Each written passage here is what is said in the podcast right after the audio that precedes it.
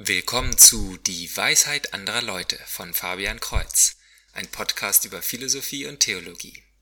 In Episode 6 spreche ich über die Verlässlichkeit der Bibel.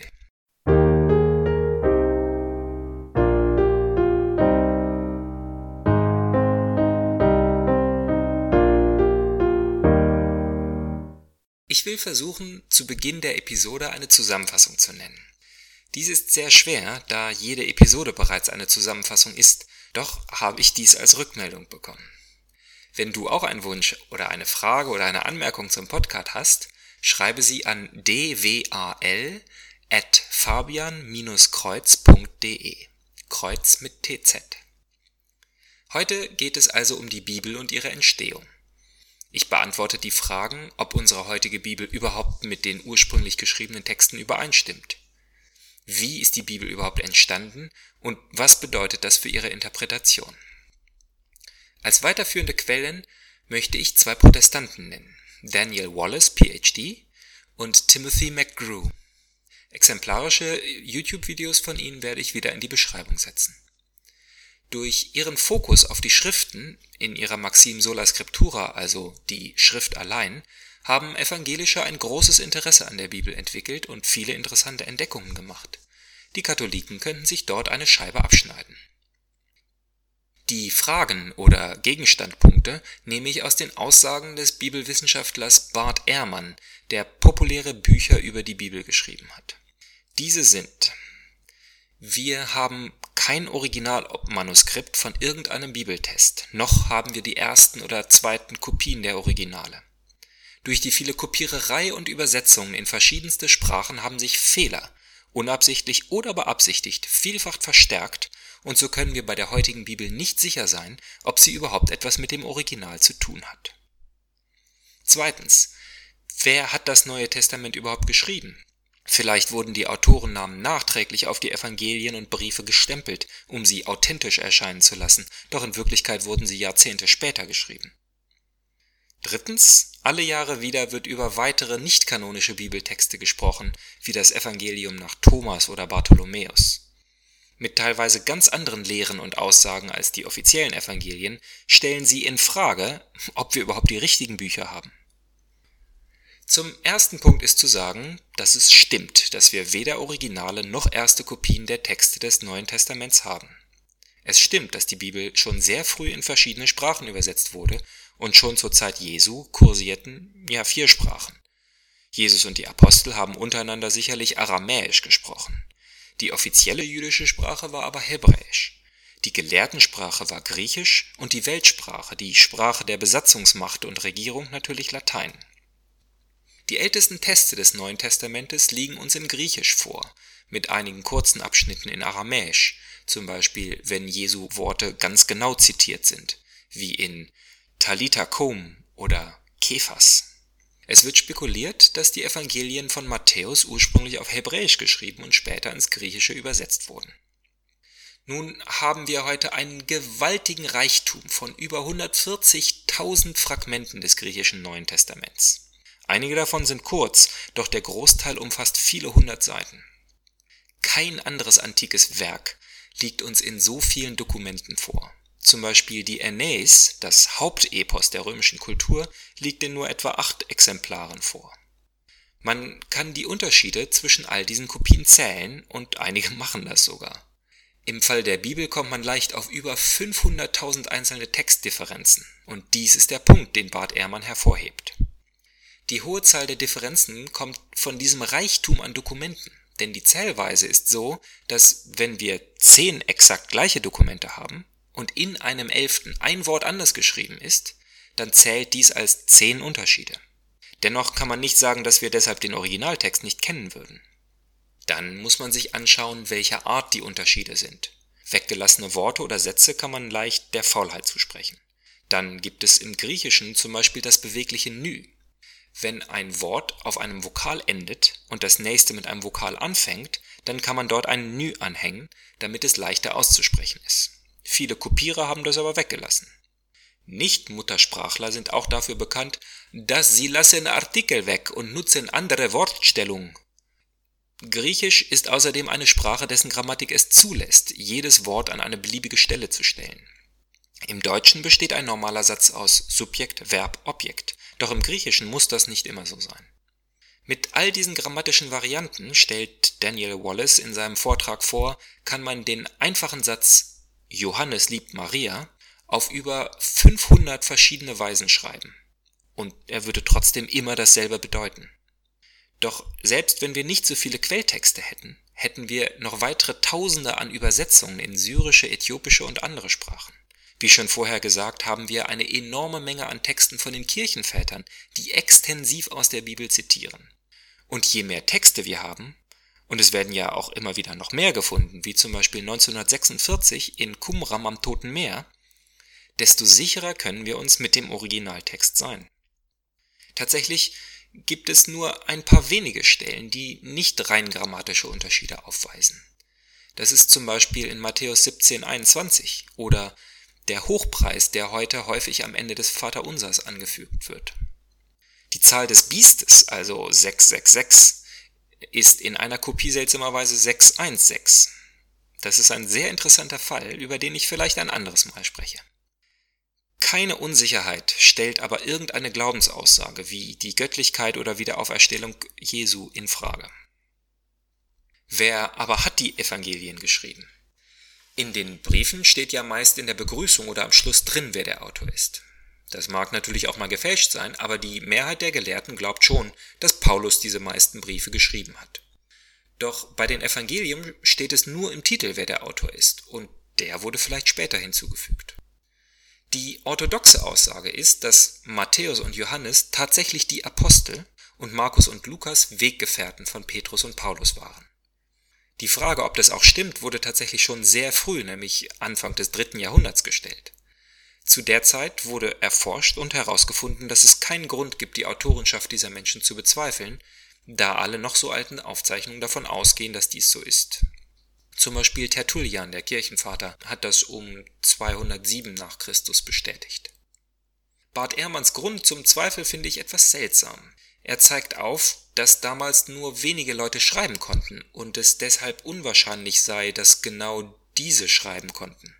Leider verstehe ich gar nicht, was daran unwahrscheinlich sein soll. Matthäus war, bevor er Jesus nachfolgte, ein Zöllner, und diese müssen ja wohl mindestens rechnen und Namen lesen können. Johannes war der jüngste zur Zeit Jesu und hat viel später als Bischof von Smyrna geschrieben. Warum sollte er als Bischof keine Möglichkeit gehabt haben, schreiben zu lernen? Markus und Lukas waren Gefährten, Lukas offenbar sogar ein Arzt. Also eben die zwei von Hunderten von Jüngern, die schreiben konnten. Paulus war Rabbiner, also Schriftgelehrter, konnte also ganz sicher schreiben. Tatsächlich haben noch mehrere andere Leute Evangelien und andere pseudochristliche Schriften geschrieben. Evangelien sind dabei im weiteren Sinne Erzählungen über das Leben und Wirken Jesu. Da gibt es die Evangelien nach Eva, Thomas, Maria, Nikodemus, Gamaliel, Petrus, Philippus und noch viele andere. Einige davon sind von christlichen Sekten geschrieben. Ein paar dieser schismatischen Gruppen habe ich in den letzten Podcasts über frühe Häresien erwähnt. Wie war es also in der Zeit nach Pfingsten, als die Jünger durch die ganze Welt bis nach Britannien und Asien hineinreisten, um das Evangelium zu verkünden? Die Evangelien selber wurden ja erst mehrere Jahrzehnte nach Christi Auferstehung geschrieben. Bis dahin gab es die apostolische Lehre, also, wie damals üblich, mündliche Überlieferung. Und so sind die ersten Gemeinden, wie zum Beispiel die in Korinth, entstanden. Da diese immer wieder mal vom Weg abkamen, haben Paulus und andere Apostel Briefe geschrieben oder manchmal auch diktiert. Diese Briefe wurden kopiert und unter den Gemeinden verteilt. Schon bald war das Christentum über weite Strecken ausgebreitet. Damals konnte man nicht mal kurz aus Gallien nach Israel oder Ägypten fliegen. Und zum Ende des ersten Jahrhunderts wurden schließlich auch die Evangelien fertiggestellt, aber wie gesagt mit ihnen mehrere dubiose Werke. Doch die Bischöfe in den verschiedenen Ländern schrieben sich Briefe und trafen sich manchmal in Konzilen. Sie mussten aus mehreren hundert Briefen und zig Evangelien diejenigen auswählen, die sie für apostolisch hielten. Erste Listen mit den kanonischen Büchern finden wir im dritten Jahrhundert und erst zum Ende des vierten Jahrhunderts wurde das Neue Testament fertiggestellt. Insbesondere Timothy McGrew stellt sehr gut dar, dass im Falle der Evangelien große Einigkeit bestand. Die falschen Evangelien wurden also schließlich offiziell abgelehnt und alle Fernsehdokumentationen, die behaupten, die Kirche hätte irgendwelche ungewollten Lehren unterdrückt, sind völlig gegenstandslos. Als Protestant argumentiert McGrew viel mehr, als ich für plausibel halte. Denn nach der protestantischen Maxim sola scriptura ist einzig und allein die Bibel für Glaubensfragen aussagekräftig, aber nichts anderes aus der Zeit. Nun zeigt aber die Geschichte, dass es gerade die apostolischen Väter waren, die das Neue Testament überhaupt erst kanonisiert haben, hunderte von Jahren nach Christus. Wir sollen also davon ausgehen, dass alles, was die Kirchenväter sagen, belanglos für den Glauben ist, ihre Zusammenstellung der Schrift aber unfehlbar richtig war. McGrew versucht also zu zeigen, dass es keine menschliche Entscheidung war, welche Briefe und Evangelien wahr sind. Ironischerweise wurde der Inhalt des Alten Testaments damals nicht dogmatisch festgehalten. Erst als Luther und andere Reformatoren im 16. Jahrhundert einige Bücher aus der Bibel ausschließen wollten, hat das Konzil zu Trent festgelegt, welche Bücher dazugehören. Das ist auch ganz interessant. Das gesamte Alte Testament wird ja von Paulus im zweiten Brief an Timotheus, Kapitel 3, Vers 16, als von Gott inspiriert bezeichnet. Ich habe übrigens Leute getroffen, die glauben, dass Paulus in seinem Brief, der wahrscheinlich vor der Fertigstellung der Evangelien geschrieben wurde, mit der ganzen Schrift, auch noch das noch nicht existierende Neue Testament gemeint hat. Zur Zeit von Paulus und insbesondere da er selbst in einer griechischsprachigen Gegend aufgewachsen war, schrieb er auf Griechisch. Er zitiert aus dem Septuagint. Dies ist eine Übersetzung der hebräischen Bibel ins Griechische, die schon über 100 Jahre vor Christus begonnen wurde, aber erst einige Zeit nach Christus fertiggestellt wurde. Als sich das Christentum aber immer weiter ausbreitete, wollten sich die Juden von ihnen distanzieren und diskutierten untereinander, welche Bücher wirklich zum Alten Testament gehören. Dabei haben sie die spät geschriebenen Bücher, die sie auch nur zu der Zeit auf Griechisch und nicht mehr auf Hebräisch gefunden haben, ausgeschlossen. Die Christen nannten diese Bücher deuterokanonisch, also im zweiten Kanon. Auch der Kirchenvater Hieronymus, der die Bibel im 5. Jahrhundert ins Lateinische übersetzte, setzte die deuterokanonischen Schriften etwas von den anderen ab. Als die Reformatoren nun zum Beispiel im Buch Tobit oder bei den Makkabäern Glaubenslehre fanden, die mit ihrer Lehre nicht übereinstimmten, rückten sie die Bücher noch weiter ab. Zunächst hat Luther sie noch in den Anhang gepackt, heute werden sie ganz weggelassen. Das ist auch nötig bei Sola Scriptura, da ja jedes Wort entweder offensichtlich von Gott ist oder für Glaubensbelange unnütz ist. Die katholische Kirche hält den Deuterokanon aber noch immer in der Bibel. Für Glaubensfragen ist die Bibel aber nicht alleine ausschlaggebend, da schon die frühen Häresien zeigen, dass man sie leicht falsch interpretieren kann. Stattdessen basiert der Glaube auf einem dreibeinigen Hocker. Die Bibel, die heilige Tradition, also die Überlieferungen aus dem frühen Christentum, und das Magisterium, also die Kirche als lebendige Stimme, die die unveränderlichen schriftlichen Worte für die jeweilige Kultur interpretiert. Wenn das Magisterium aber keine Autorität über die Bibel hat, dann muss jeder Christ für sich entscheiden, ob die Forderung von Paulus im ersten Brief an Timotheus, Kapitel 2, Vers 11, dass Frauen nicht lehren dürfen und beim Gebet ihre Haare bedecken müssen, noch heute gilt. Einer meiner Freunde hat sich über diesen Punkt von seiner lokalen freichristlichen Kirche getrennt. Auch wenn man in Deutschland durch die beiden großen Konfessionen den Eindruck bekommt, als gäbe es nur diese zwei Einstellungen, katholisch und lutherisch, sieht man in der Welt, dass es viele Tausende von verschiedenen Konfessionen gibt, die alle ihre eigene Interpretation der Bibel haben. Sie werfen der katholischen Kirche vor, das Magisterium auf die gleiche Stufe wie die Bibel zu stellen. Dabei hat die Bibel für sie eine so absolute und definitive Bedeutung, dass ein ebenso absolutes Magisterium daneben keinen Platz mehr hat. Wer jedes Wort der Bibel wörtlich als die Wahrheit Gottes sieht, stellt sich auch vor, dass jedes Wort des Papstes absolute Macht über Katholiken hat. Da es schon schwer genug ist, der Bibel wörtlich treu zu sein, ist es einfach undenkbar, diese Macht einem lebenden Mann in Rom zuzusprechen. Natürlich ist das eine falsche Einstellung zu beidem. Und wer diesem Podcast über Philosophie und Theologie noch immer zuhört, ist ja auch bereit, eine gewisse Bedeutung der christlichen Tradition zuzusprechen. Ich hoffe, dass dieser Podcast für euch nützlich ist.